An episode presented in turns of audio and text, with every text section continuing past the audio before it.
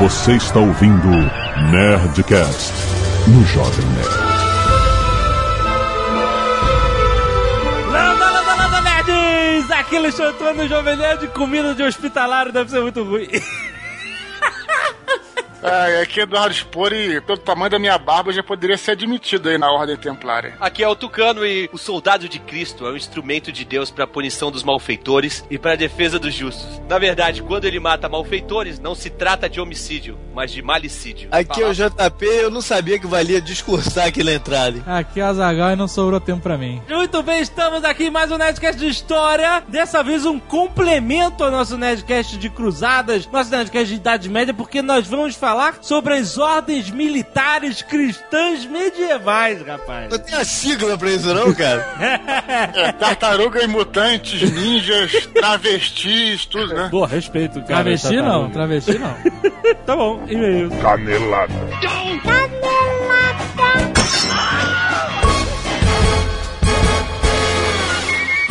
Muito bem, Zegal, vamos para mais uma semana de e-mails. É Canelada Zona de Cast. Vamos. Lembrando, Zegal, que estamos chegando na data limite para a votação no Short Awards. Exatamente, você pode votar até o dia 10 de fevereiro. Se por acaso já passou e você não votou, demil.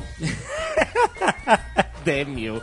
Sim, mas Azaghal, então, nós estamos, estamos bem, estamos bem. Eu não quero ganhar só. Você quer Eu quero avassalar. Avassalar. Eu quero ganhar do segundo lugar falar assim, caralho, o que que passou aqui, maluco?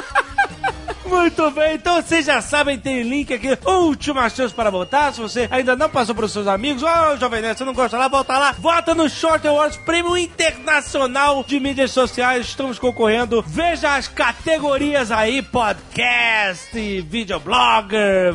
YouTube Star, o que for. Vote no Dennis Snyder também, vou- na categoria Brasil, que ele pediu, né, cara? Mas vote na gente também. Também.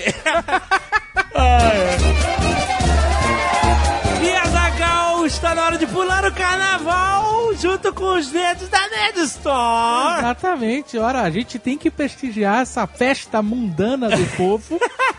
Onde as pessoas saem às ruas, enlouquecem, perdem a linha, se arrependem. Se arrepende muito. Mas de uma coisa você não vai se arrepender, Azagal, é de fazer suas compras na Nerd Store, porque toda loja está com 10% de desconto durante o carnaval. Exatamente. Então você, nerd, que quer fugir do carnaval, venha para a Nerd Store. Estou me sentindo até o Ciro Bottini. Olha só. Venha, digite na- no, tem um espaço lá para você escrever o cupom de desconto. É, só pra quem digitar o cupom de desconto. Você vai chegar lá e vai digitar carnaval. Isso, não tem É só isso. Não, tem como errar. Não, mas eu esqueci que tá. Não, é car... não tem como esquecer. Carnaval, ele vai chegar em você de qualquer maneira. Por mais que você fuja, por mais que você evite, ele te alcança. Então, vá na Nerd Store, 10% de desconto em todos os produtos. Você bota lá carnaval e recebe na sua casa feliz e faceiro. Olha que beleza. O Nerdinho ficou maluco. O Nerdinho ficou E se você não quiser ouvir os recados e e-mails sobre o último Nerdcast, você pode pular diretamente para... 15 minutos e 32 quilos de confete. Vamos lá, Zagal! Temos aqui muitos e-mails para ler, muitos recadinhos. Mal Roboto separou aqui que o usuário Tom92 está reunindo usuários do Skynet para montar grupos de RPG. Tem um link para você. Se você está interessado, vá diretamente a ele. O Mikael Claro fez um post na Sky Nerd dizendo que a FIFA confirma o Acre realmente não existe. É foda que eles fizeram um mapinha do Brasil o lá. pôster da Copa do Mundo, né? Exato. Né? Aquela composição forma o mapa do Brasil. Quem é que tá faltando? Quem é que ficou na coxa? Exatamente, cara. ah, previsível, previsível. Mariano Falcone doou sangue nerds, cacete de agulha, muito bom, muito obrigado, continue. Vamos continuar essa campanha. Doe sangue, não tem data, não É, tem dia, qualquer dia é dia para doar sangue. Encontros de Sky Nerd em Dublin, na Irlanda, e em Fortaleza, no Ceará. Pois é, aí. esse de Dublin não tá saindo. Tá Galera- difícil juntar a A galera galera. tá tentando se juntar, mas eu quero ver a galera Se de pagarem a Dublin. minha passagem, eu vou. Olha a ideia aí. Cozinha dos Netos tem o Imperial Bacon Dog do Felipe Dias, tem o Hobbit no Buraco 2.0 pelo Fábio Maia, muito bom. Continue também fazendo suas receitas da maravilhosa cozinha de Jack, mandando suas fotos e vídeos para cá. Arte dos fãs. Jânio Garcia manda mais uma charge sobre o Nerdcast 347. Excelente. O Caio Elick manda Azagal e os filmes de cachorros. O Léo Milani manda Jovem Nerd e o Camarão. Excelente. Olha, ficou muito bom. o Jonathan Alves manda uma ilustração que ele fez da Galadriel, parabéns. Por favor, galera que faz ilustrações e posta nas canais, bote a sua assinatura na ilustração. né? Isso, Pra gente, boa. né, ter certeza Você tem que assinar a sua arte. Que é você, né? Você assinou a tua arte. O João Vitor Salve manda Ed Cert, o Bobo da Corte e Artemus o Paladino. E Rupress Rupreston versus Ozzy the Osbourne. Ah, muito bom. Do segundo né, episódio do Nerdcast RPG, muito bom. E o Rodrigo Melo manda, depois de ouvir o Nerdcast sobre HP Lovercraft. Lovercraft. Excelente, muitos contos na Sky Nerd, catálogo literário está atualizado pelo Weber Dantas. Que, que, di- diga uns contos aí, Azaghal. Gabriel Guimarães manda o Jantar de Negócios. Olha só que conto inusitado. jantar de negócios. E o Kainan Raimundo manda Relíquias da Morte. Ó, e olha tem aí. aquele malandro, o Rodrigo Soares, que mandou o T-Zombie, o Diário dos Mortos, dia 24 do 12. A Ilha dos Mortos. Olha aí, cara, ele tá, ele tá com tudo. Tá on fire. On fire. Muito bom. Links enviados sobre o programa passado. A palavra logomarca existe sim. Ó, tá Mandaram um artigo que diz que a palavra existe. Existe. Então, E- senhor Danilo Let's Vamos, toma essa. Let's toma. E tem 20 logos inteligentes. A gente cansa de ver logos horríveis, né? Tem 20 logos realmente inteligentes, muito maneiro. É uma arte. Inclusive tem o logo do Atlanta Falcons, time da NFL. É muito maneiro que é aquele falcão que forma um F. É muito maneiro, cara. Os caras mandam muito bem. Tem o logo da FedEx e tal. Dá uma olhadinha pra você ver como é que é a construção inteligente de um logo. Que é uma arte. E vários vídeos sobre design. Exato. Primeiro e-mail, Marcos Duarte, 32 anos, designer gráfico e diretor de arte e futuramente vendedor de bonsai. São Paulo, SP. Diz o seguinte, em meados de 1998 eu trabalhava em um birô de fotolito, onde fazíamos alguns projetos de embalagens.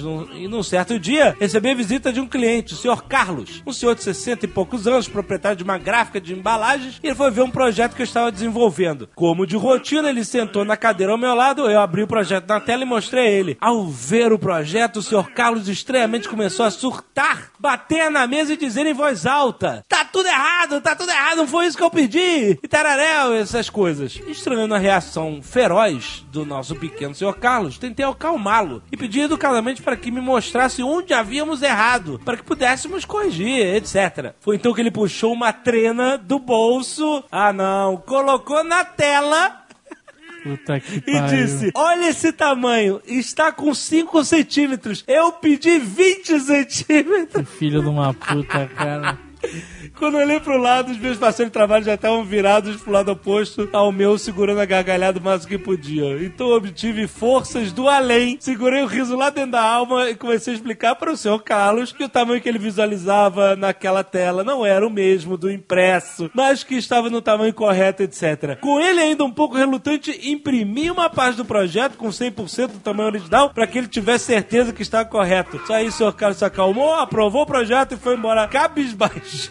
Que pariu. Ah, no dia seguinte, recebi uma garrafa de vinho com um cartão pedindo desculpas. Olha, cara, muito Pelo bom. menos o cara reconheceu. Maneiro. né? É um Excelente. bom cliente no final. Ah, no final Um foi legal. cliente. Tiago Canudo, 32 anos, ex-web designer, atualmente front-end e programador, Niterói, Rio de Janeiro. Já trabalhei como web designer, que é um pouco pejorativo.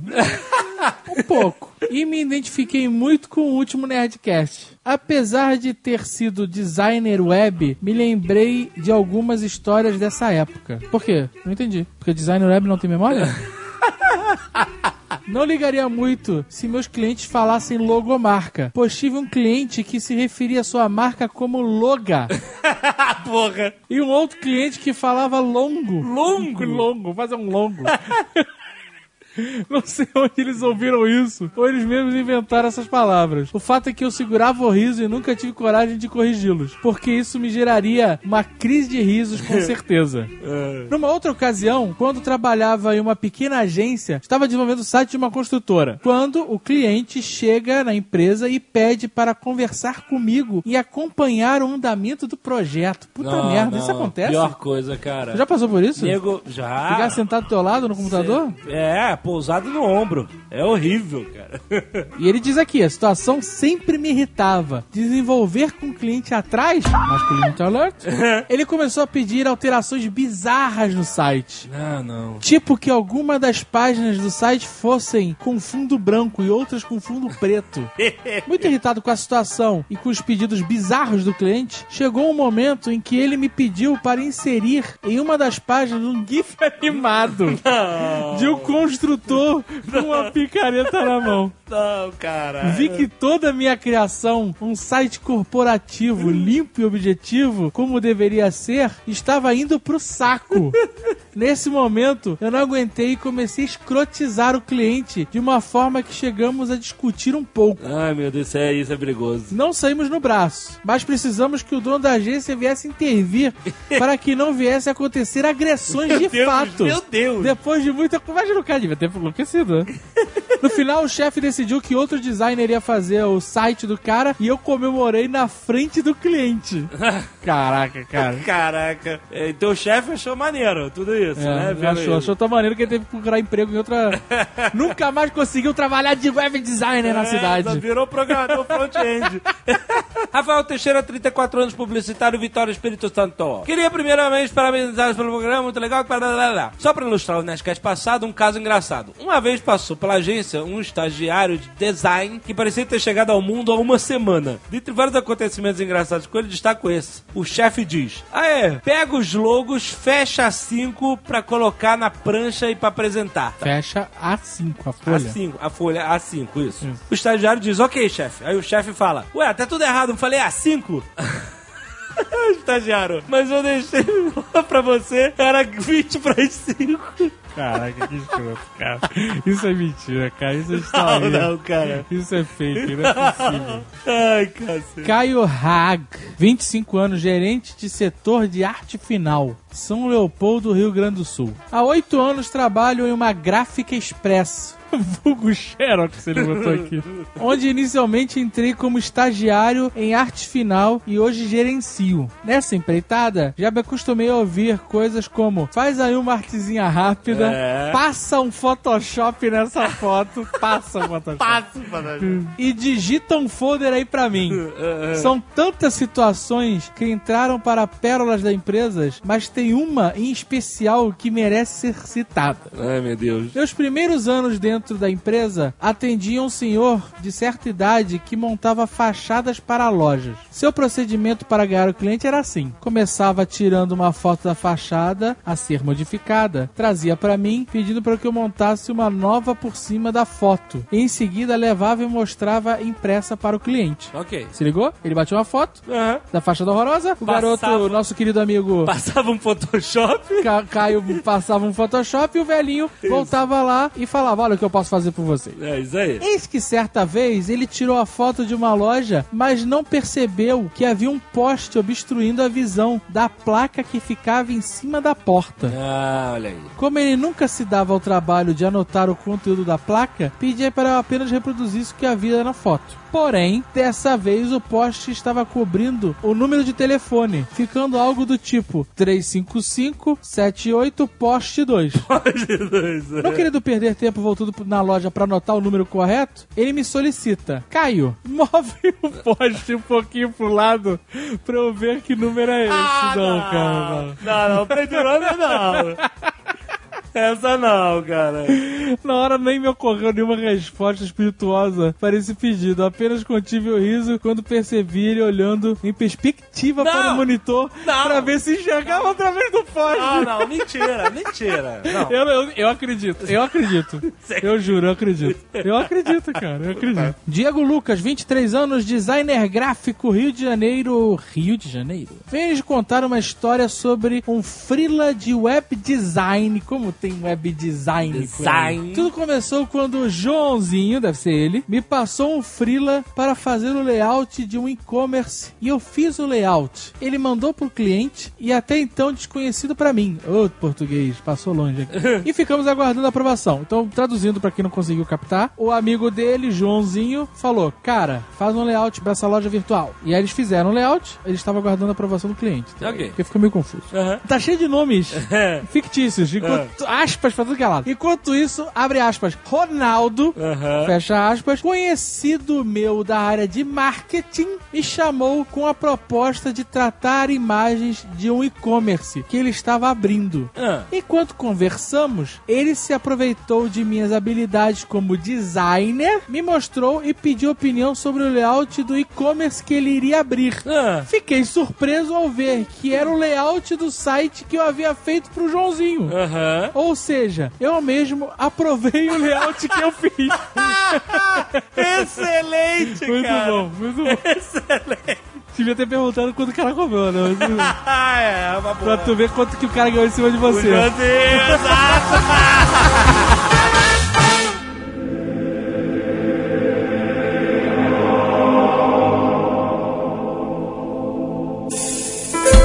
No Nerdcast que a gente fez sobre cruzadas e explicamos lá toda aquela movimentação do europeu para as terras santas e tal, a gente falou sobre algumas ordens militares que nem eram militares, se tornaram militares, né? E a gente vai se aprofundar um pouco mais, né? É, A gente começa pela ordem cronológica, a gente deveria falar primeiro dos hospitalários. Eu acho que a primeira coisa que a gente tem que falar é entender que, primeiro que esse Nerdcast acho que é uma encruzilhada. Olha só o trocadilho aí. Entre o Nerdcast 191 e o Nerdcast de Sociedades Secretas, né? Que a gente falou um pouquinho sobre isso também. Cara, assim, como tudo em história, a parada começa organicamente. Porque eles chegaram a Jerusalém e tinham que ter alguém pra tentar proteger a cidade, proteger os peregrinos, conhecer essa região. A gente tá falando das cruzadas, com aquela é, massa de europeus invadindo ali as terras santas, invadindo Jerusalém e tomando conta e se declarando reis, né? Os caras que eram duques ou, ou qualquer outra coisa na, na Europa viraram reis em Jerusalém. Os reis cruzados foram chamados, né? Sim, os reis cruzados, exatamente. Então, assim, quem que eles pensaram em colocar pra manter essa ordem na região? Primeiro eles chegaram lá falando, pô, quem é que conhece melhor a região? Os caras que são os mais devotos à cristandade, porque afinal de contas eles estavam protegendo as bordas, as fronteiras da cristandade. Os caras que não tivessem obrigações na Europa, se você não tivesse família, melhor ainda, porque o cara ia ser totalmente focado. E quem seriam esses caras? Aí eles pensaram, bom, tem as ordens monásticas, mas as ordens monásticas não lutam, né? Então tiveram essa ideia, né? Por que, que a gente não ensina esses caras a lutar? Ordem monástica, você tá falando de monastério, de monge, da galera al- totalmente religiosa, nada Monk?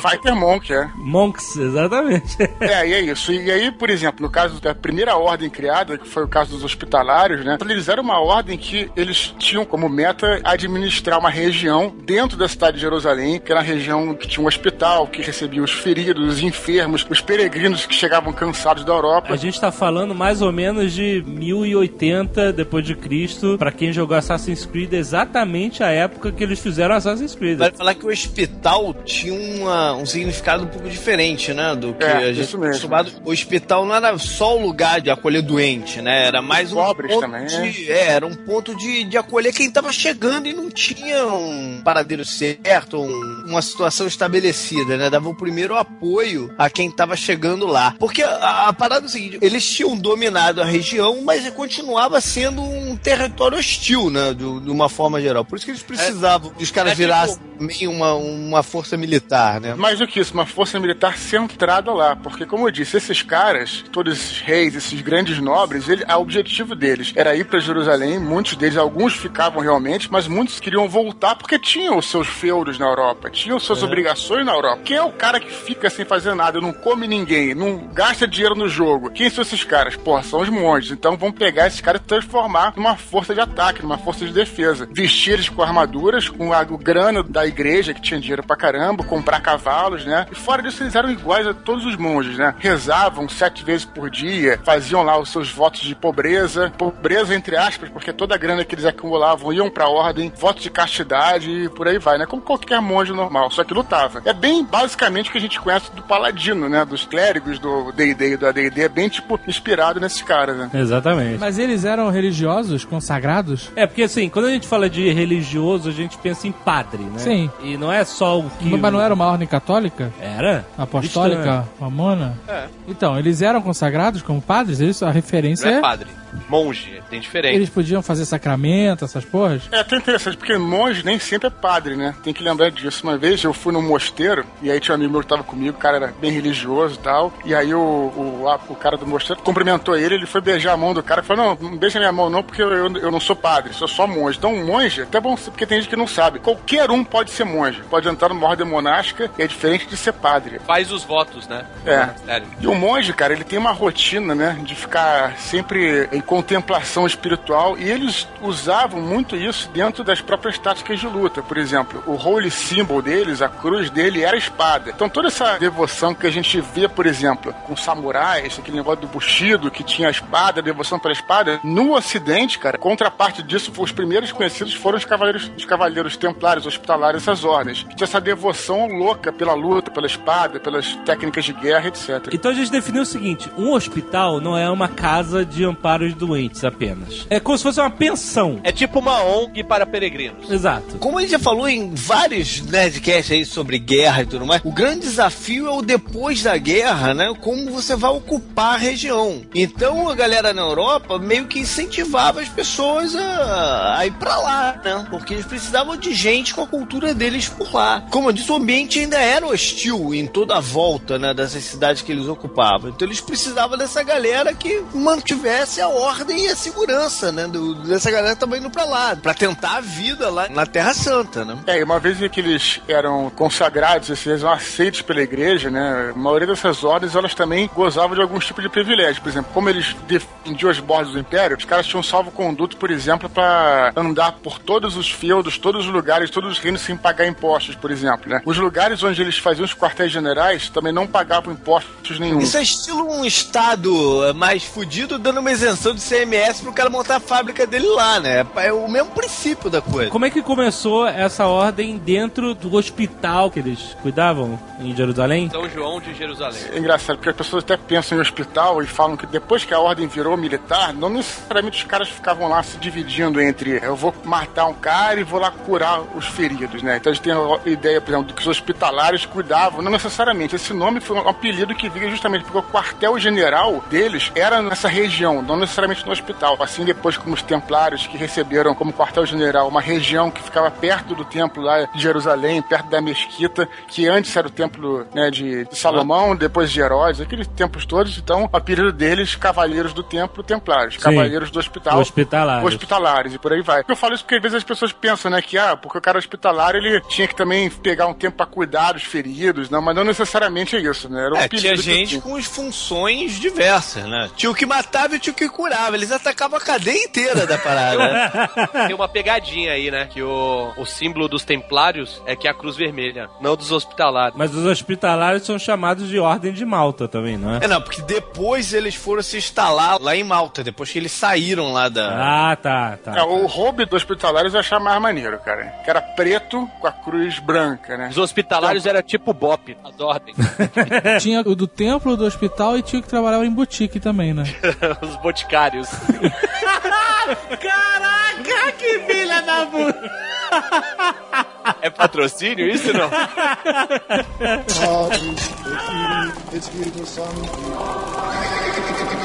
O Tucano falou aí, né, da tropa de elite, brincando e tal, mas era exatamente essa a função dos caras. Era exatamente ser uma tropa, um. um Caralho, subir o morro e deixar corpo no chão? Era isso mesmo, exatamente isso. Eles tinham todo o aval pra matar enquanto eles queriam, e como eu tô te falando, eles eram realmente uma força de elite da cristandade, os guerreiros de Cristo. E tava liberado mesmo, né, cara? Os caras podiam matar geral, não tinha. Eles tinham salvo-conduto de Então, papa. É. Aquilo que eu tinha falado na apresentação, na verdade é, é sobre os templários, mas serve pra todos eles, né? Que quando um templário mata um malfeitor, ele não tá cometendo homicídio, é um malicídio. Isso são palavras do São Bernardo, que foi um dos Ele caras que... sabe falar, São Bernardo? Achei que só latia. Né?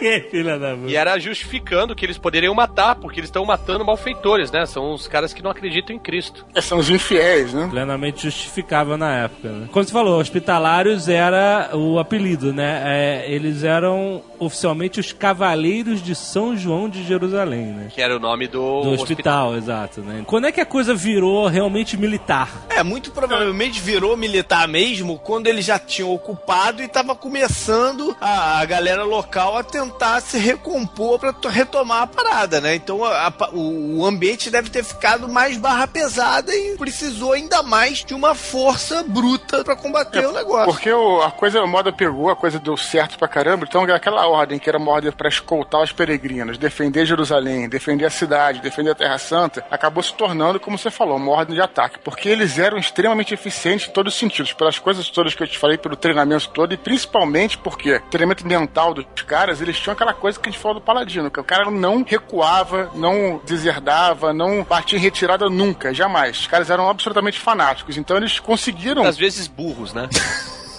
é verdade. Burro, ó, burro- burros no final. É que eu acho que burro não é o termo pra essa galera, cara. Essa galera, quando entrava numa ordem dessa e tudo mais, o cara sofria uma lavagem cerebral ali no, no negócio. Mas- né? É como, é como a tropa de elite. É como a tropa de É, elite. toda organização tem esses ritos de entrada, isso mexe muito com a cabeça das pessoas, né, cara? Não é muito diferente do princípio de tu botar os terroristas no avião e falar pra eles se jogarem contra o prédio aí, cara. Não tem muita diferença, entendeu? É, né? Mesma mais ou coisa, a mesma. Existia um fanatismo. Exato, é é a mesma Com coisa, certeza, cara. Com certeza absoluta. Eram totalmente fanáticos. Mas a diferença, assim, do que o Tucano falou, a diferença eu acho que entre o cara ser um bravo e o cara ser um burro é só o fato dele ter ganhado a batalha ou não. Se ele ganhar a batalha, se os caras ganharem, ah, pô, se foram massacrados, se foram burros, né? Volta e meia eles são massacrados porque vão atacar em 90 Mas pessoas. aí, e daí? Também não é 15 mil. burro, porque ele acredita que se ele morrer daquela forma, ele, Isso, vai tá, ele tá morrendo bem, cara, entendeu? Ele vai ser recompensado no pós-vida de alguma forma, então ele não tá sendo burro na cabeça dele. O burro nunca tá sendo burro na cabeça dele, né, cara?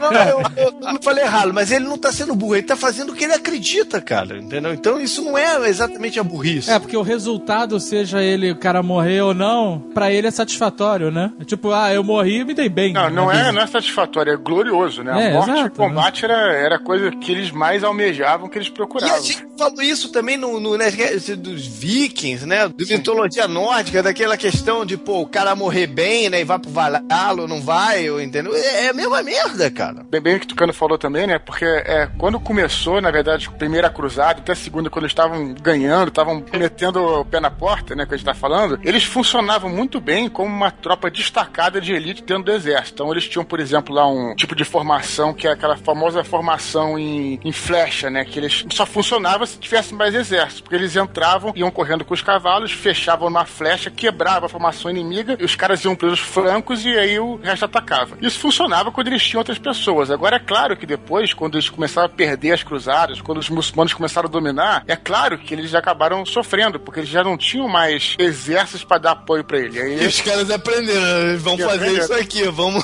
vamos combater de outra forma, né, cara? Quando a galera chegou lá, os franceses e todo mundo, cada um chegou com seus exércitos. Os nobres levavam, né, os seus exércitos, juntavam as forças com outros nobres, etc. Quando esses caras se tornaram uma ordem militar, eles deviam obediência somente ao Papa, certo? É, então, e mais uma vez, não só isso, porque como você bem falou, eles chegavam lá e aí é, os outros nobres faziam conexão com o e formava tipo uma seleção, a seleção brasileira dos vários jogadores. Eles eram, eles, como é que fala no, no futebol? Pimba na gorduchinha. Eles eram entrosados, tinham entrosamento. cara pegou qualquer.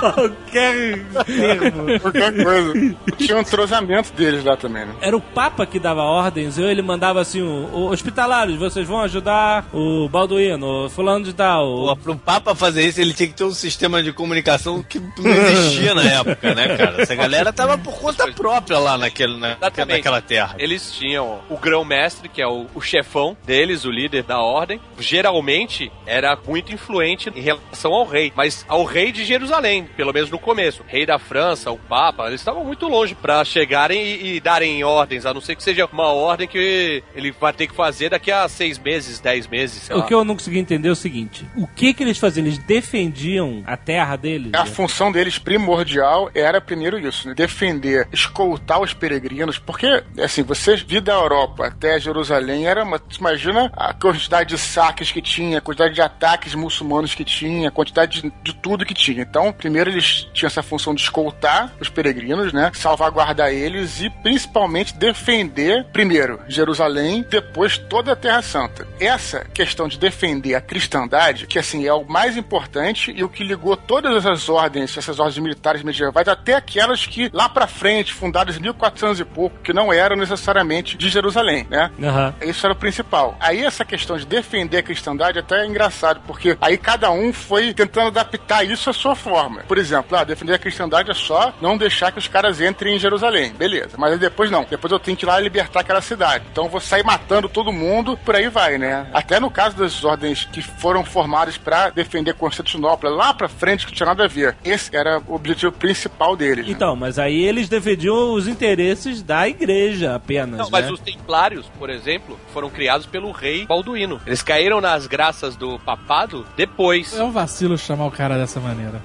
o quê? Que cara. Papado. Sabe que o cara tinha uma gordura debaixo do queixo? Eu sempre pensei nisso também.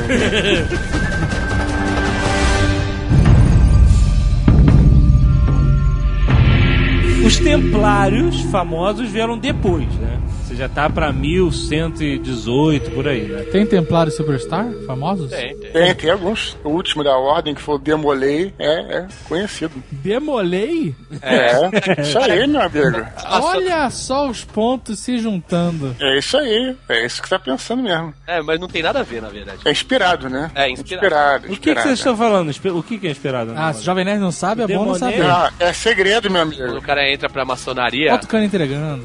Tem que ser o iniciado, Nerd. pra- Não, ele é, é chamado de Demolei. Não é quando ele entra, isso é, é tipo maçonaria júnior, sabe? Isso, já falei hoje com a Bárbara. Por que que o maçom mirim chama Demolei? Não sei. Nunca entendi isso. Eu pensei que você tinha alguma conclusão absurda. Não, não cheguei à conclusão porque o Demolei foi bem merda, tá ligado? Teve outros caras muito mais fodas. Ele é o mais conhecido, mas teve outros caras bem mais fodas do que ele. Ele foi um merda foda. Você sabe por que, que ele chama Demoleiro? Ah, não, não. Porque ele vacilou. Ele chegou atrasado. É o Cebolinha chegando atrasado. Puta que pariu, cara. Tá muito zoa total isso, cara.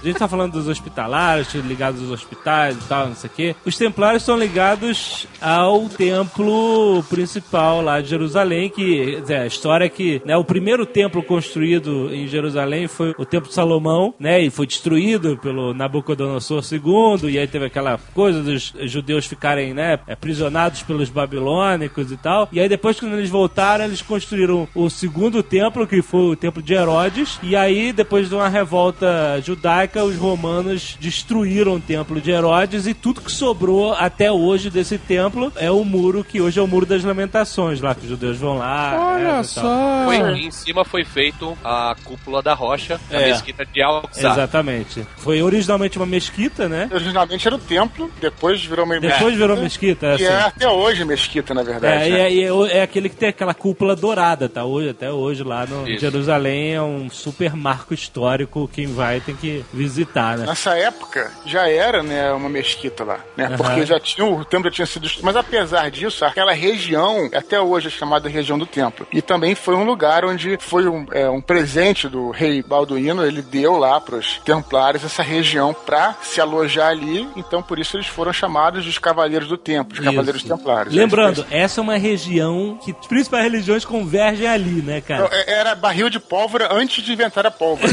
Exatamente, porque ali é o primeiro templo importante para os judeus, ali é a pedra é, onde, né, eles... Os, O Abraão, né, fez o sacrifício. a- é, e, e onde os muçulmanos acreditam que Maomé subiu aos céus, né? É a partir dali, então se você entrar dentro do templo, a pedra tá lá, você anda em volta dela e tal, não sei o quê. Dizer, então ali é um lugar que, tipo assim, tem. Tem um le- elevador direto pro céu ali, né? É, Exatamente, como se fosse isso. Ali é o Stairway to Heaven, né? E também é uma região importantíssima para os cristãos. Então, quer dizer, tudo se converge ali. Ele é um lugar importantíssimo. Na verdade, ali é um lugar problemático, vai. É, problemático porque, né, conflitantes as crenças, né? Que consideram aquele um lugar Cara, santo, né? alguma coisa deve ter ali, velho. Enterrada ali, né?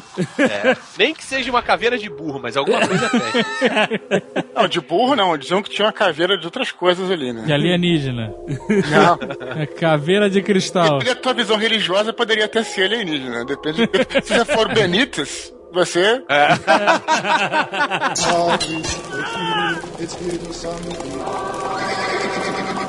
Os templários foram criados pelo rei, na verdade, né? O rei de Jerusalém na época, que era o Balduíno II. Sim, sim. Na verdade, ele recebeu uma oferta do primeiro grão-mestre, que era o Hugo de Paynes. Começou a ordem com ele e mais oito caras. Eles eram os Cavaleiros Templários. Nove caras, então. Nove caras, é. Mas começou com que propósito? Zoar.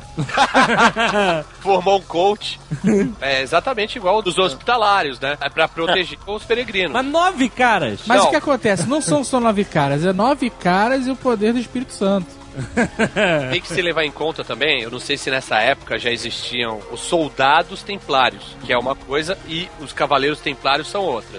Porque esses caras, todos eles eram da nobreza francesa. Então eram barões, viscondes, condes tal, nobres diplomatas, é, engenheiros. Aí esses caras tinham posses e tinham soldados deles, né? Que estavam lá em Jerusalém. Então, nove caras eram os cavaleiros. Ah, tá. Os cavaleiros faziam lá o, o voto de castidade, obediência e pobreza, né? Uhum. Qual era o nome da ordem toda? Ordem dos Pobres Cavaleiros de Cristo e do Templo de Salomão. É isso aí, é os É até pequena, até pequena, né? Ah, boa, boa. E eles tinham um plano de recrutamento, né? Que foi feito lá na Europa, para novos cavaleiros. Agora que eu tô entendendo, você criou uma ordem entre caras nobres que, por sua vez, tinham seus seguidores, tropas, exércitos, o que for, e esses caras seguiam os preceitos da ordem e usavam as suas, suas influências pra tal, certo? Sim. Eles não faziam voto de pobreza? Como é que funcionava isso? Fazia, mas é até interessante a tua pergunta, porque o voto de pobreza era exclusivo pro cavaleiro, pro soldado in- individualmente. Só pro cavaleiro, o soldado não tinha. Não Sim, sim, pra- Pro cavaleiro.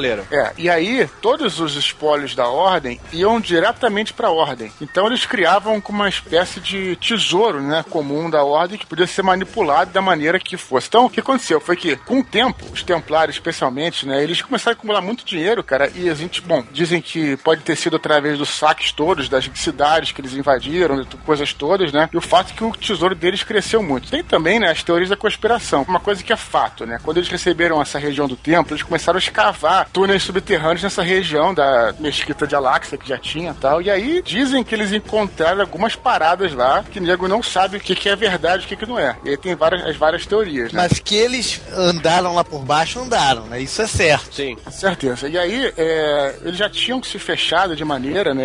Eles já tinham entendido que para se manter seguros, né? Eles tinham esse coisa do recrutamento que o JP falou e vários mecanismos rituais É, com segredos tiveram- e níveis, né? Para você chegar lá em cima. Eles tiveram um plano de, de recrutamento e de propaganda lá na Europa violento, né? Pra Então, trazer então. gente pra ordem dele. Em 1126, o Hugo de Paynes foi pra França e ele encontrou com um monge francês chamado Bernardo, que era abade de, um, de uma abadia, lógico, na, na França, e era o cara mais influente na França na época. Falavam dele que era assim: o que ele atacasse estava fadado ao fracasso, o que ele aprovasse florescia.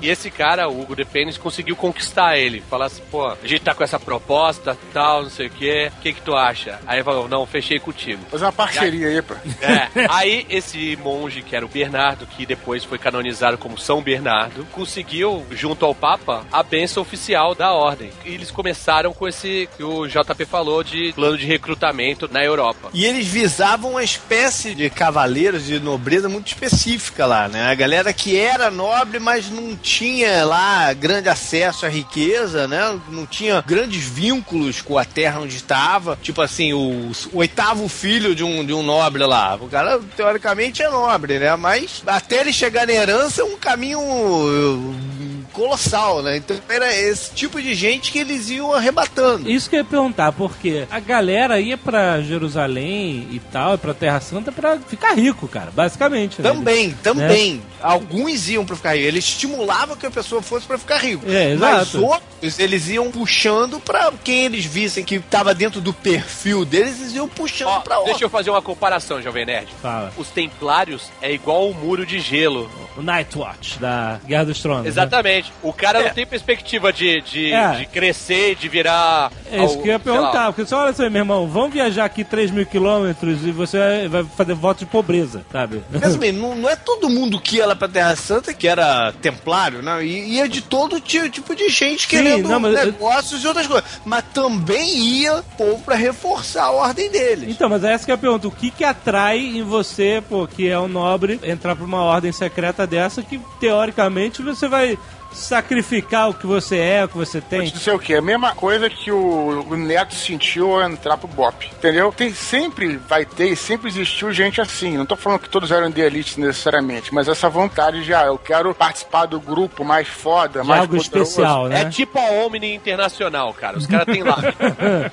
Porque olha o histórico do cara, velho, do primeiro grão-mestre, do Huguinho. Ele chegou com uma história de, ó, vamos abrir aqui uma ordem e tal, não sei o que. Chegou pro rei e o rei falou, beleza, vamos lá. Aí ele falou assim, vou fazer um plano de recrutamento. Foi pra França, foi pro cara mais foda da época, mais influente, jogou um papinho e o cara, porra, beleza. E aí, pô, passou pra frente pro Papa. O Papa deu a benção. Pô, a parada tinha uma força É, é foda. Tô fazendo uma parte. Um cara que se chama Dependes não deve ter dado só um papinho no, no, no monte. it's beautiful, it's beautiful song. Tem essa galera pelo sentimento de orgulho que o Eduardo falou, mas tem também a galera, o, o nobre que tava endividado pra caceta, que achou ali um caminho pra manter a honra dele, tem o oitavo filho do cara, tem essa outra galera, né, que não tinha tanta perspectiva assim na época na Europa. A gente não sabe aqui exatamente como é que tava a situação econômica da Europa, né, mas, provavelmente não tava das mais promissoras, né, então tinha uma galera disposta a encarar isso. Certeza. E quando você falou Papa, né? E aí tem, como a gente estava falando antes, tem, entra aí as, algumas teorias da conspiração, né? Que falam que, claro, é, a gente tá falando aqui que o objetivo principal que você tá perguntando desde o início, né? Que é esse defender a cristandade, defender a Terra Santa e tal. No caso dos Templários, né? Tem um- uma conspiração que pra gente é meio tola, assim, né? Mas é o que, se- que é, pelos interessantes pros filmes, pras histórias, que o objetivo principal deles, do rei, do Papa, ao conceder aquela região do templo, era justamente eles fazerem essas escavações, porque aconteceu? O templo de Jerusalém, antes de ser destruído pelos romanos, no ano 70 depois de Cristo, era entulhado de tesouro. Os tesouros judeus todos. E aí, quando É. os romanos. Isso é fato que eu tô falando, né? Então, quando os romanos começaram a invadir, e que os caras pensaram, ah, vamos tirar tesouro- os tesouros daqui, vamos esconder em vários lugares. E aí, o objetivo deles, dizem também que tem essa teoria, ou pode ser que seja também alguma meta deles também, era encontrar esses tesouros, seja abaixo do templo, alguns falam que eles encontraram esses tesouros nos subterrâneos do templo, outros falam que eles encontraram é, os mapas para chegar a esses, esses tesouros, né? E aí o que que eram esses tesouros varia também do teu grau de crendice, vamos colocar assim, né? Do teu grau de coisa. Pode ser um tesouro pura e simplesmente, tem gente que acha que eram relíquias da cristandade, tem gente que fala que era o Santo Graal, que se fala tanto dele, né? Tem gente que fala que era a cabeça de São João Batista que estava lá mumificada lá dentro. Tem gente que fala que era aquela lança, é, lança do destino. Então tem uma porrada de coisa, né? A lança do... gente- Peraí, fala, é maneiro. Lança do destino, né? Que, Perfurou que Jesus, né? Foi o que deu o golpe final lá, né? Ele já tava morto. O cara né? queria ver se ele já tinha morrido, ele enfiou a lança. que Jesus morreu de asfixia, né? Essa lança ela é o tesouro, entre aspas, do livro O Arqueiro do Corno. É verdade. Sim, a lança do destino, que é, Isso. é super fodão. Eu tenho uma visão sobre isso aí. O que o Eduardo tá falando é que esse pode ter sido o objetivo secreto de montar o, o- a Isso. ordem, né? Isso. Eu acho que aí tem mais o seguinte: tem, eles precisavam da ordem por questões políticas e, e militares e tudo mais. Ou até viram com alguma oportunidade de, de fazer negócio com, com a ordem, enfim. E acho até que podem ter dado lugar para eles específicos, estabelecido aquele lugar, até pensando nisso também. Pode ser, pode ser até, porque a gente tem que lembrar que, pô, isso é 1100 mais ou menos, né? Já se vão mais de mil anos da época de Jesus, ou seja, a, a expectativa de tu achar relíquias preservadas não devia ser das maiores, né? Mas ao, ao mesmo tempo era uma galera altamente com crenças fortes, superstições. Então os caras podiam ter, no fundo, alguma esperança de encontrar alguma coisa. Mas Vamos lembrar que a relíquia, na Idade Média principalmente, a relíquia religiosa era a carta de trunfo que você usava pra ficar famoso, pra atrair influência, pra atrair devotos, pra tudo. Quem É tivesse é, uma é, relíquia em mãos, qual igreja que tivesse uma relíquia, ou a cabeça de um santo, ou qualquer coisa assim, era procuradíssima, ficava famosíssima. Uma das teorias é que tava o Santo Graal debaixo do templo. Que é, seria a relíquia das relíquias. né? Seja lá o que se entenda por Santo Grau, né? Sim, é, Por- sim. Principalmente porque o, o Santo Graal começou a, a ficar famoso, acho que posteriormente. Inclusive o que o nego fala é que foram Claro. alguns caras assim que eram templários que meio que patrocinaram os escritores daquela história de Percival e de tudo mais, né? Então, na do Percival, a primeira que o cara escreveu, um francês escreveu, ele começa a falar sobre o Graal, mas ninguém sabia o que, que era o Graal. Tanto que na primeira história, o Graal leva dentro um salmão. Salmão. É, na verdade era um prato que você servia peixe ou sopa, uma parada assim. Não era uma taça, não era o Graal não era o cálice sagrado. Ah, tá. E o cara morreu provavelmente antes de terminar a história, então ele não explica o que, que é o Graal. Depois, a história fez sucesso assim, apesar de não ter fim, mas tudo bem. O Cornwell tá aí pra. a- pra comprovar. Caverna, Caverna do Dragão também, né? Tá aí pra Caverna do provar isso. O Dragão. Martin, o Martin, né? E até Lost, né? Até Lost. Exatamente, antes de não ter filho, que ter um filho como Lost, né, cara? É melhor que um.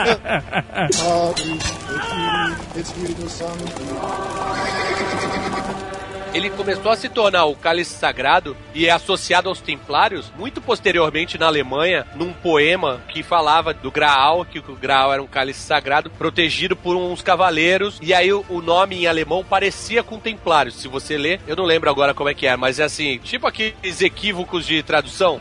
E aí começou a se associar os templários ao Santo Graal, mas isso foi bem depois de eles fazerem as escavações. Agora, lendas à parte, que é bem possível que eles tenham encontrado alguma coisa, é, é bem possível. Agora, se essa coisa que eles encontraram tem alguma relevância pra gente Não. hoje, é altamente questionável também, A- né? Até te digo o seguinte, ô JP, é muito provável que eles tenham contado alguma coisa mesmo, porque tem um amigo meu, por exemplo, judeu, que trabalhou num kibbutz em Israel. Ele falou que tava arando a terra e encontrou uma moeda de cobre.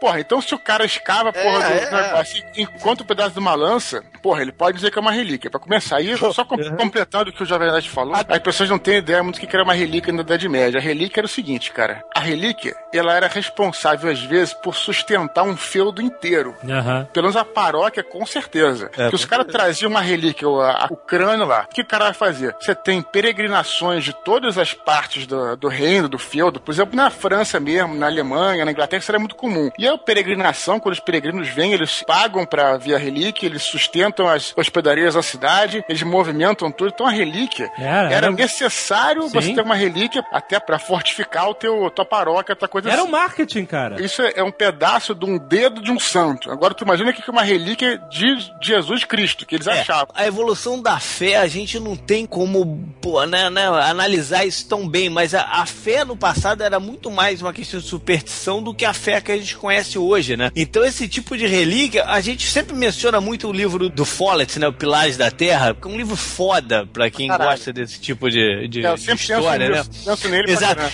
E, é- e é nesse livro a, a- a relíquia que financia a construção da catedral, né, cara? Porque o, a- uma- era uma relíquia tão importante que financiou uma, a construção de uma puta de uma catedral lá na Inglaterra. Isso, é. Então, é- essa questão da superstição gerava dinheiro, né? E, Sim. e as pessoas sabiam usar isso, né? Essa, essa como arma. É, tanto que é, volta e meia, né? Uma das relíquias mais fortes era a cruz, como é que é o nome? Vera Cruz. A Vera, Cruz, né? Que, aliás, eles usavam em batalha durante a- as cruzadas, né? Eles botavam ela dentro de um recipiente e aí faziam uma cruz de metal e madeira linda, toda ornamentada, mas ela tava lá dentro, como se fosse o, sabe, o plutônio, a parada de poder, né? E eles iam pra guerra com essa cruz, assim, o exército confiava que a guerra, porque nós estamos com a Vera Cruz, né? A cruz onde Jesus foi crucificado. Se você pegar todos os pedaços de Vera Cruz que rolaram na Idade Média, você faz uma ponte, né, cara? Tem tudo, né? Meu colégio tinha um pedaço da cruz. Ah, não, não! Tá de sacanagem. Eu, cara, eu juro. Sério? Eu juro, eu juro. Os padres falavam que era pedaço da Vera a, a Cruz. freira, a freira falou. E mostrou pra galera. E mostrou pra galera. Cara, que assim, tinha uma relíquia no seu colégio pra atrair estudantes. Conta pra ninguém. Cara, é, eu sei, porra, mas é verdade. É verdade que ela falou. Ah, sim. E a verdade acaba aí, com certeza.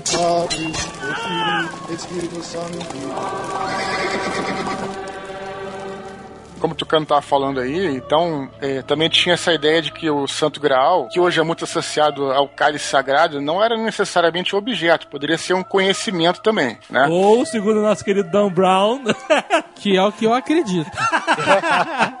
Segundo Tom claro. Brown, é aquela coisa da, a da Maria família de Madalena, Cristo, o né? filho de, Je- filho de Jesus. É, por causa do sangue real e tal, é. Isso. Tem isso também, né? Tem, dizem que é, tem gente que fala que é isso. Tem outras coisas também. porque Tem gente que fala que os templários descobriram lá um conhecimento que estava ligado às linhas magnéticas da Terra, que são linhas ener- energéticas também, que seriam pontos da Terra próprios para se construir uma catedral. Sei lá o que, que significa, De mas. acordo com a arquitetura, o cara saberia como se tivesse um canal direto com Deus. É, mas não só arquitetura, porque também assim, você vê que esses pontos, né, muito por isso que muitas catedrais foram colocadas onde on- antes, claro que tem a questão política, mas se tu tá pensando nisso misticamente, tu vai entender que muitas catedrais foram colocadas em pontos que eram templos de outras religiões, porque ali os celtas, outras coisas já sabiam identificar essas linhas, né? Aí tu tá puxando sardinha pro teu livro.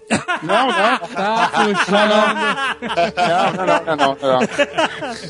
Não, eu vou até te falar por quê. Agora eu vou te falar por quê, Zagal. Como é que são as coisas, como é que as teorias da conspiração se, se misturam. Como é que você pega um fato e mistura com a teoria da conspiração. De fato, os templários financiaram a maioria É, dos- da- das catedrais da Europa nessa época. É claro, o cara vai falar, ah, eles financiaram. Aí vai vir um teórico da conspiração falando, não, não, o cara financiou porque sabia como é que se fazia, sabia onde era feito, e aí o cara fala, é, realmente, os caras financiaram. Então assim que a teoria se mistura, entendeu, cara? Mas o fato é que, de tantas ordens que existiram na Idade Média, os templários, hoje, no nosso mundo contemporâneo, eles são os famosões. Todo mundo já ouviu falar de alguma forma dos templários, né? E, e, tipo assim, você fica perguntando, desconstruindo, por que, que os templários são tão famosos? Porque nego adora um mistério, cara. E ficou-se com essa porra de que eles acharam alguma coisa lá, né? Isso que eu ia te falar, essa escavação no Templo de Jerusalém, pelo que eu acredito, é uma das bases dessa fama. Esse mistério, o que que os caras encontraram lá? Tô imaginando os recrutadores lá na Europa, dos templários e dos hospitalares, né? Chegando na casa de um nobre falido lá, pô, tu vem pra cá, tu vem pra lá e tal. Aí o hospitalar, não, tu vem pra cá porque a gente, pô, cuida da galera bem lá na Terra Santa e o templário olhando pra ele, dando a piscadinha. Vem com a gente que a gente tem um segredo. Exato. Exatamente. Isso aí foi o que fez a gente ver Lost até a sexta temporada, cara. É o Exatamente, segredo, é. é isso aí. Não, mas peraí, peraí. Eu não sei se na época já se falava que tinham segredos. Porque tem historiadores que falam o seguinte, que tem uma- um período que não se fala nada sobre os templários. E falam que esse período que não falou-se nada sobre os templários seria o período que eles estavam escondendo alguma parada, que é o segredo. Mas eles estavam escondendo o segredo? Não, então, mas aí é que tá. Aquele do DVD. É, Tem historiadores que falam que não se falava nada sobre os templários nessa época do tal segredo, porque eles não eram relevantes. Eles até então não tinham tanto poder, entendeu? E aí, os historiadores depois, muito tempo depois, que lançaram essa história. Eu não sei se na época, falando assim, porra, os caras acharam alguma coisa lá embaixo. Ah, mas tu tem a estatística de quanta gente tinha nessa ordem, quantas pessoas tinha na outra e tudo mais? Eu, eu, eu não sei, eu não tenho essa estatística, pô. Mas a gente imagina que a ordem dos caras tinha muita gente, né? Não, mas não é proporcional à fama de um e à fama de outro, por exemplo. Porque a gente sabe que as duas ordens rivalizavam entre si. Inclusive, mais pra frente, o rei Filipe, o Belo, que foi o que perseguiu os templários, queria unificar as duas numa só. Isso. Então, eu acredito que os hospitalários eram uma puta ordem gigante também. Também, é, só não eram tão bons marqueteiros quanto os outros caras.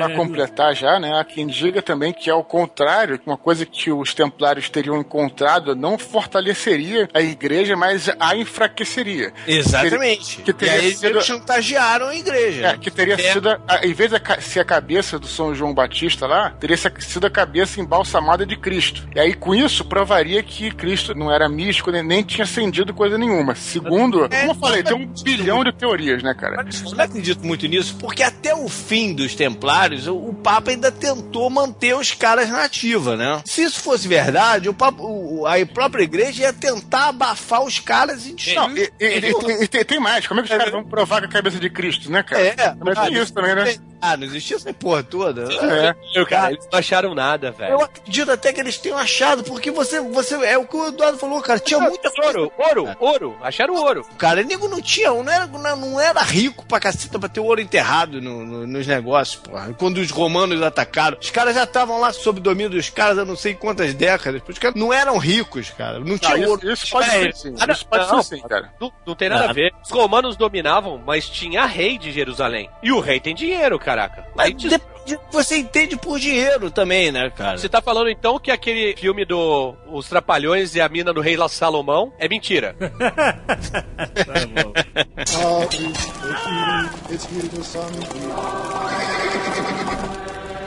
Os templários, ao contrário dos hospitalares, eh, eh, eles usavam branco, né? E a cruz vermelha no peito, né? Isso aí. Como é que era ser um, um templário? O que, que o cara tinha que fazer? Qual era o dia a dia? Como o São Bernardo foi lá e conseguiu a Papa, Aí, cara, tu se amarrou no São Bernardo nessa tua pesquisa. Fala aí, cara. foi ele que fez as normas, cara. Ele chegou e escreveu as normas do que deveriam ser o cotidiano do Cavaleiro Templário. Então, ele tinha o número certo de orações pra fazer por dia, tinha datas semanais e anuais que ele tinha que fazer jejum, abstinência de carne e tal. Aí era proibido fazer a barba, por isso que o Dudu falou que ele podia ser aceito como um templário. Ouvi isso.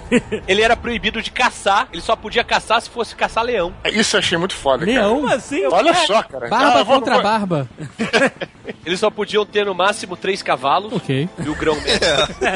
O cara com uma bunda só, três cavalos tá bom, Tá né? maneiro, tá maneiro. né, o nobre poderia ter vários outros cavalos, mas pra mostrar que ele Era um fazia- pobre, pobrezinho e tal. Tropeci, tropeci. o grão mestre podia quatro, por exemplo. Ah, claro. Tem que levar o garotinho.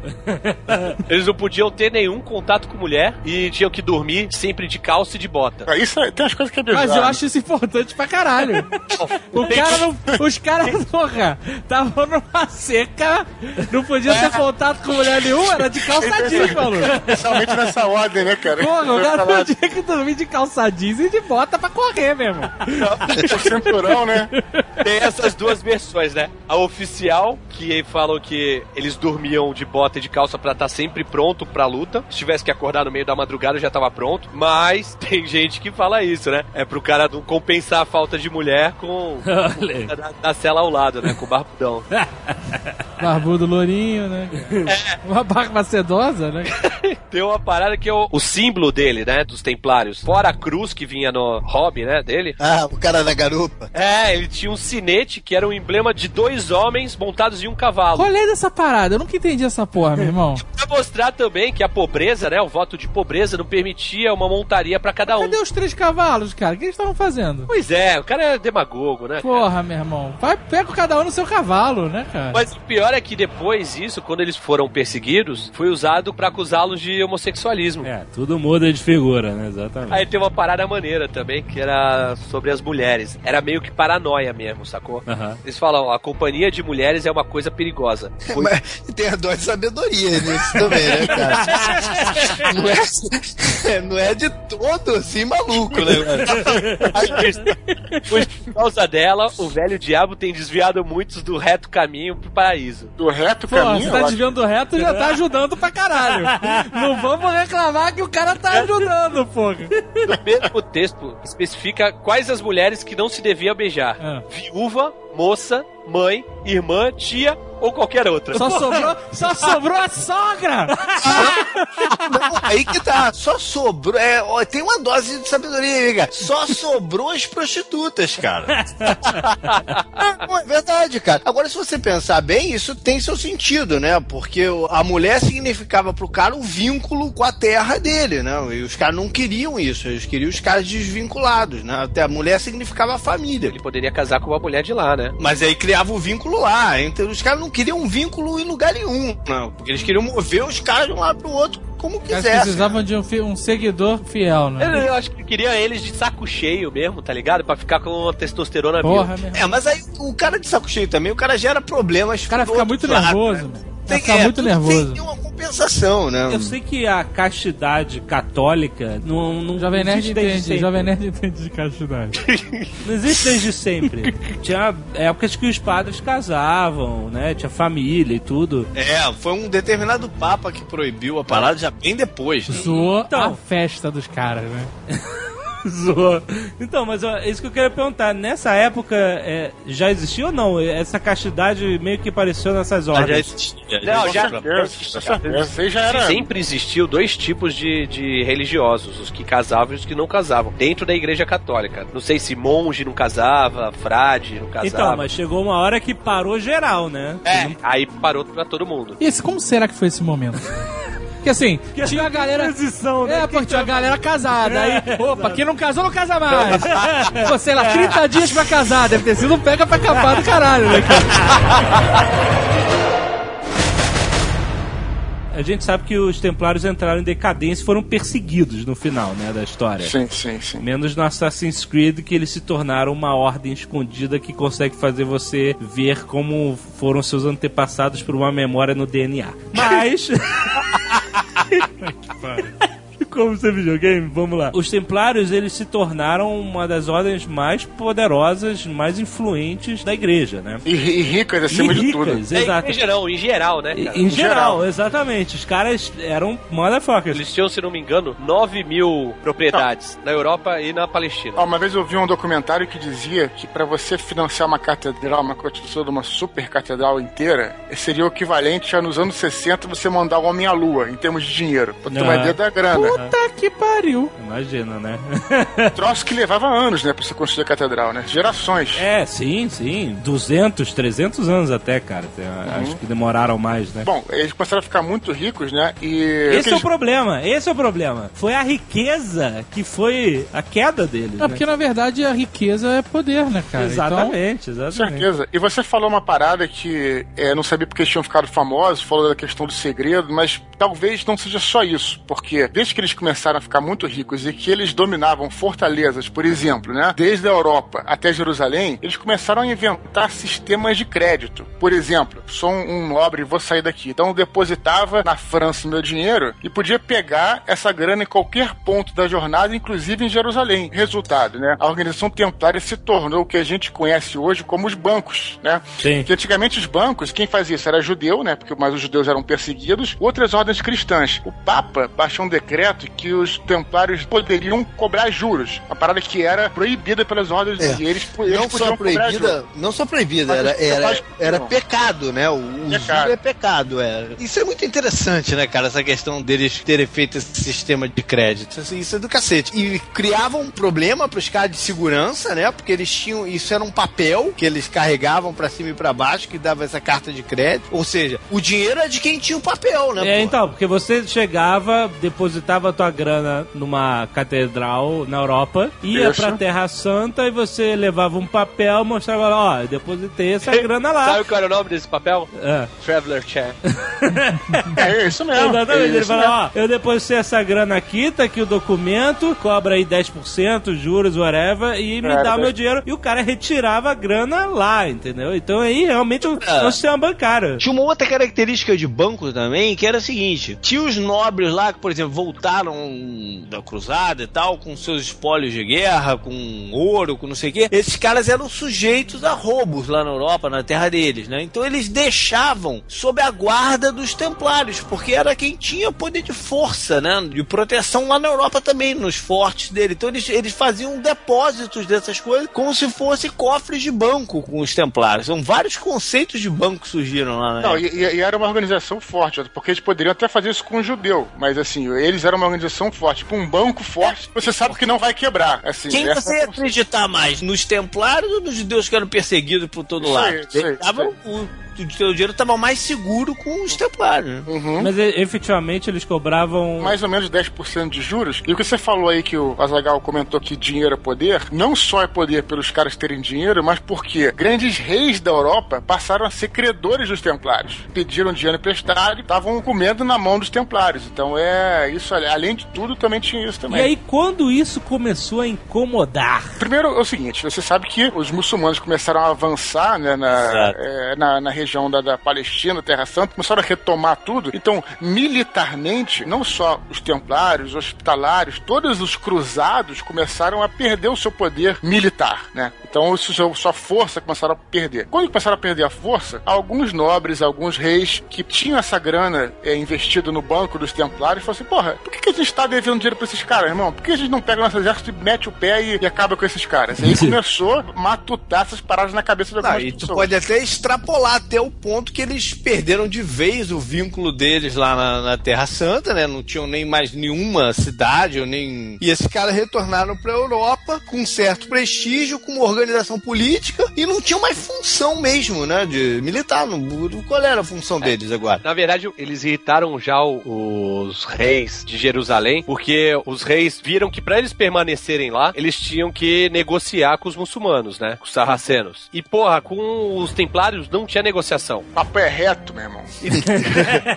O Saladino pediu permissão para atravessar pacificamente a Galileia, uma força liderada pelo filho dele. Aí o rei da região lá, que era o Raimundo de Trípoli, concedeu a permissão. E aí o, o grão-mestre dos templários, que era, na época era o Gerard Ridefort, ficou sabendo e atacou os islâmicos. Só que tomou um pau foda, porque foi com 90 templários contra 15 mil soldados. Até quando ele falou que ia atacar, o segundo no comando dele lá, o, o Jacques de Meile, tentou dissuadi-lo, né, do ataque e tal, não sei o que. Ele, ele respondeu a voz a mais, e de mais demasia, vossa cabeça loura pra querer perdê-la. Ele chegou e falou assim, então beleza, você tá me chamando de frouxo, eu vou atacar junto com você. Atacaram, o cara morreu em combate e o grão-mestre fugiu. Eu tô imaginando o papinho do cara aí, Gromete. Vai dar merda, hein, cara?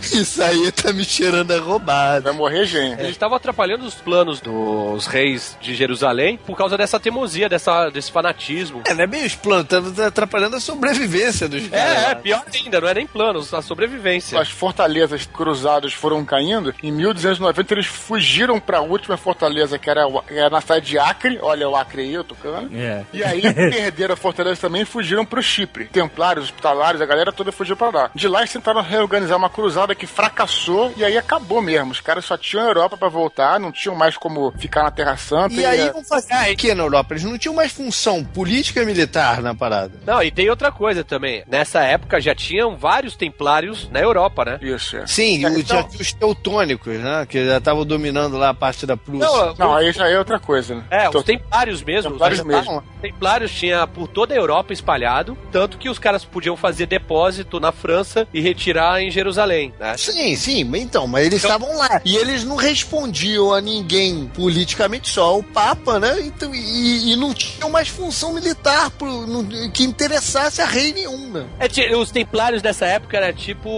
os Rockefeller, Carlyle. Não respondiam a ninguém, eles eram o governo acima do governo. E um monte de gente devendo grana a eles, né, cara? Inclusive o rei, né? Exato. É, tu vê como é que é interessante como as coisas vão mudando. Porra, porque você vê que deu uma época que os caras eram uma força poderosíssima de ataque, de guarda, de tudo, né? Eles foram perdendo seus domínios e se tornaram praticamente burocratas. Mais nada É. do que isso. Então, O- os hospitalares, definitivamente, né? Porque eles tomaram conta do governo ali de, do Chipre. Lembrando que o nome era Ordem dos Pobres Cavaleiros de Cristo do Templo de Salomão, né? Os Pobres Cavaleiros, cara. o que aconteceu depois foi que, é, é- é talvez, mais uma vez, a gente falando por que que os templários ficaram conhecidos e tal, porque toda a trajetória deles foi uma trajetória que começou, teve decadência, se fechou, e o final, o último capítulo dessa história é bem interessante, né? Porque a lenda registra uma história de traição aí, digna dos melhores romances que você pode pensar, porque aconteceu. O último líder da ordem, que foi o Jacques de Molay, ele foi chamado para a sede parisiense dos templários pelo Papa. E aí o que aconteceu? O rei Filipe IV Belo, né? Ele estava endividado com os templários até a alma, com as guerras que ele tinha com a Inglaterra e tudo. Então ele teve essa ideia, né? Junto com o Papa, eles acusaram os templários de heresia e prender eles e aí confiscar toda a grana deles. Então foi isso que aconteceu. Na verdade, um pouco antes, como todos os dedos estavam apontando para os hospitalários e templários, ah, perderam a Guerra Santa, né? Perderam a Terra Santa. Uhum. Ele teve a ideia de fundir as duas ordens e ele próprio ser o grão-mestre. De quais duas? Hospitalários e templários. Aham. Nessa condição de grão-mestre, ele ia ter duas vantagens, né? Uma delas, ele poderia anular os débitos dele mesmo. né? Exato. É, é, ele estava endividado e o maior credor eram realmente os templários, né? E a segunda, ele ia ter mais uma força militar para os combates com a Inglaterra, a- a- sob o comando dele, que naquele momento estava sob o comando de ninguém, né? Uhum. Ele não conseguiu isso e ainda diz que ele ainda pediu mais dinheiro emprestado e recusaram. Falaram, você tá sem crédito, meu querido. e aí ele foi lá, ficou puto e foi na, na orelha do Papa falar mal. Então, o papado era a favor dos templários até o final. Esse Felipe, o Belo, ele conseguiu eleger um papa francês. Esse Isso, papa que era raro. que é o, o Clemente V, ele nem chegou a ir pra Roma. Ele passou a vida inteira dele em Paris. Tu vê o plot que tava armado ali na parada. Muito bom, pois é. Mas ainda assim, quando o Felipe o Belo ele resolveu prender os 15 mil templários que tinham na França, o Papa chegou a criticar. Depois ele- eles tiveram uma conversa ali, quatro paredes e tal, não sei o que, foram na sacristia. E convenceu o Clemente, falou assim: ó, a casa caiu, e se tu não quiser cair junto com os templários, você vai ter que me apoiar. Aí o Papa apoiou ele. Hum, isso E aí que surgiu a lenda da Sexta-feira 13? É porque essas prisões mesmo. foram feitas numa sexta-feira 13, né? Uma das lendas que porque é o dia do azar e tal, porque foi marcante e tal. Eu não sei se isso é verdade, né? Isso tá no livro do Dan Brown. tá em outro, tá em outro, tá em outros livros, mas é, mas também tem o Dan Brown. É, e aí eles foram acusados de heresia, né? Isso é é curioso, porque assim, a igreja, no caso nem foi igreja aí, né? Mas é, se usava muito esses mecanismos da Inquisição, coisa assim, pra você acusar os judeus sofreram isso direto, cara, ao longo da história. Quando um, um país tinha que se unificar, os caras pegavam um grupo que era mais rico, acusavam de heresia, prendia, matava todo mundo e roubava grana. Isso aí era, era default que tinha, entendeu? É. Então foi o que aconteceu justamente aí. Eles pegaram só em Paris, em um dia, foram 100 templários presos, torturados absurdamente, até que eles confessaram os crimes deles lá e foram acusados de heresia. E aí a ordem foi desfeita, foi, eles foram mortos na fogueira e a grana toda confiscada. É, porque por heresia eles botavam o Papa também contra a parede, né? Porque como é que o Papa ia perdoar o cara que confessou ser herege, né? É. Ele acuou o Papa, se ele tivesse uma mudança de ideia lá e quisesse ajudar os caras, ele não podia mais, né? E por que o fogo? Porque eles diziam que o fogo purificava a alma, né? Então se o cara se confessou um herege, Quem foi né? queimado não foi a galera que confessou, no final das contas. Foi a galera que depois negou a confissão. Exatamente. Ah, que negou a confissão? É, o cara era torturado, confessava. Chamava o, o Papa e ele chegava e negava a confissão. Esses caras eram. Foram Não, queimados. mas não tinha esse conceito da, da- de purificar a alma por fogo? E daí Joana Dark foi queimada no, Não, na verdade a igreja gostava do fogo porque em algum lugar na Bíblia dizia que não podia tirar sangue, né? Do irmão, que seja. Alguma coisa assim. E aí o, você tacava fogo na criatura que ela não sangrava. Então, a Joana Dark foi numa dessas, de você, vamos purificar você, e ela foi, né, acusada de heresia, o caralho. Mais motivo pra botar na fogueira, né? O pato de madeira. É o pato de madeira? É mais Não, a leve bruxa, que a bruxa, A bruxa. ela é mais leve que o pato porque, né? O pato boia porque mais boia madeira e madeira pega fogo. é por aí, é por aí. Mas o Demolê demorou pra ser queimado, né, cara? O cara Demorou pra caralho. pra caralho. Caralho. Demorou muito.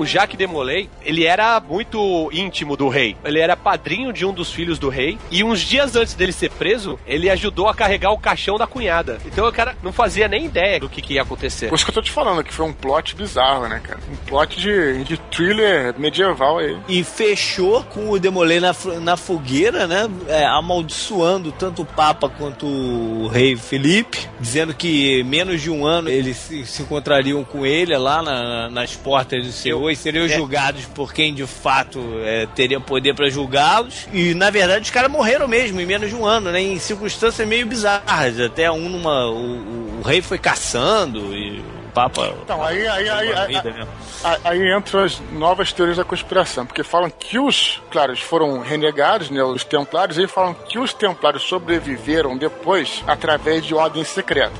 E essas ordens secretas começaram a fazer a, a vingança desses caras e aí organizaram a- até hoje aí com... é, não se tem uma ordem secreta, né? Várias ordens é, usam as mesmas ideias dos Aí é templários. Dan Brown, aí é Dan Brown. Aí é Dan Brown, é.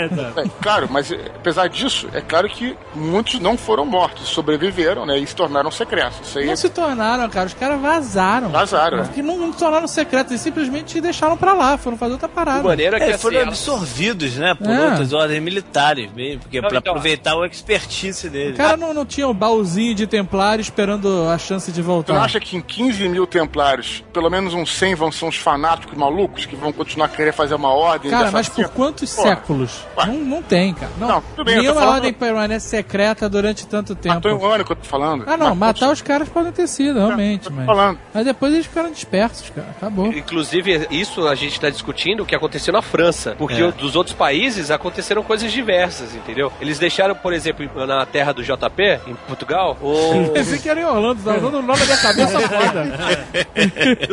Aqui em Orlando eles fundaram o Medieval Times.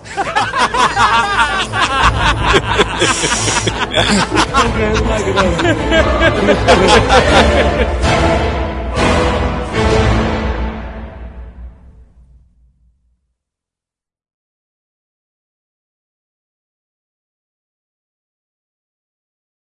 A gente falou pra caramba de templários, obviamente, porque são os famosões, mas é, vamos citar outras, né? Outras ordens que também... Tem uma cacetada de Uma ordens, né, cacetada, exato. É impossível falar todas. Mas os teutônicos, por exemplo. Tinha uma outra também, os daltônicos. Fundado por um Dalton, não sei o que, né? Eles sempre acharam que eles vestiram azul, né? que pariu.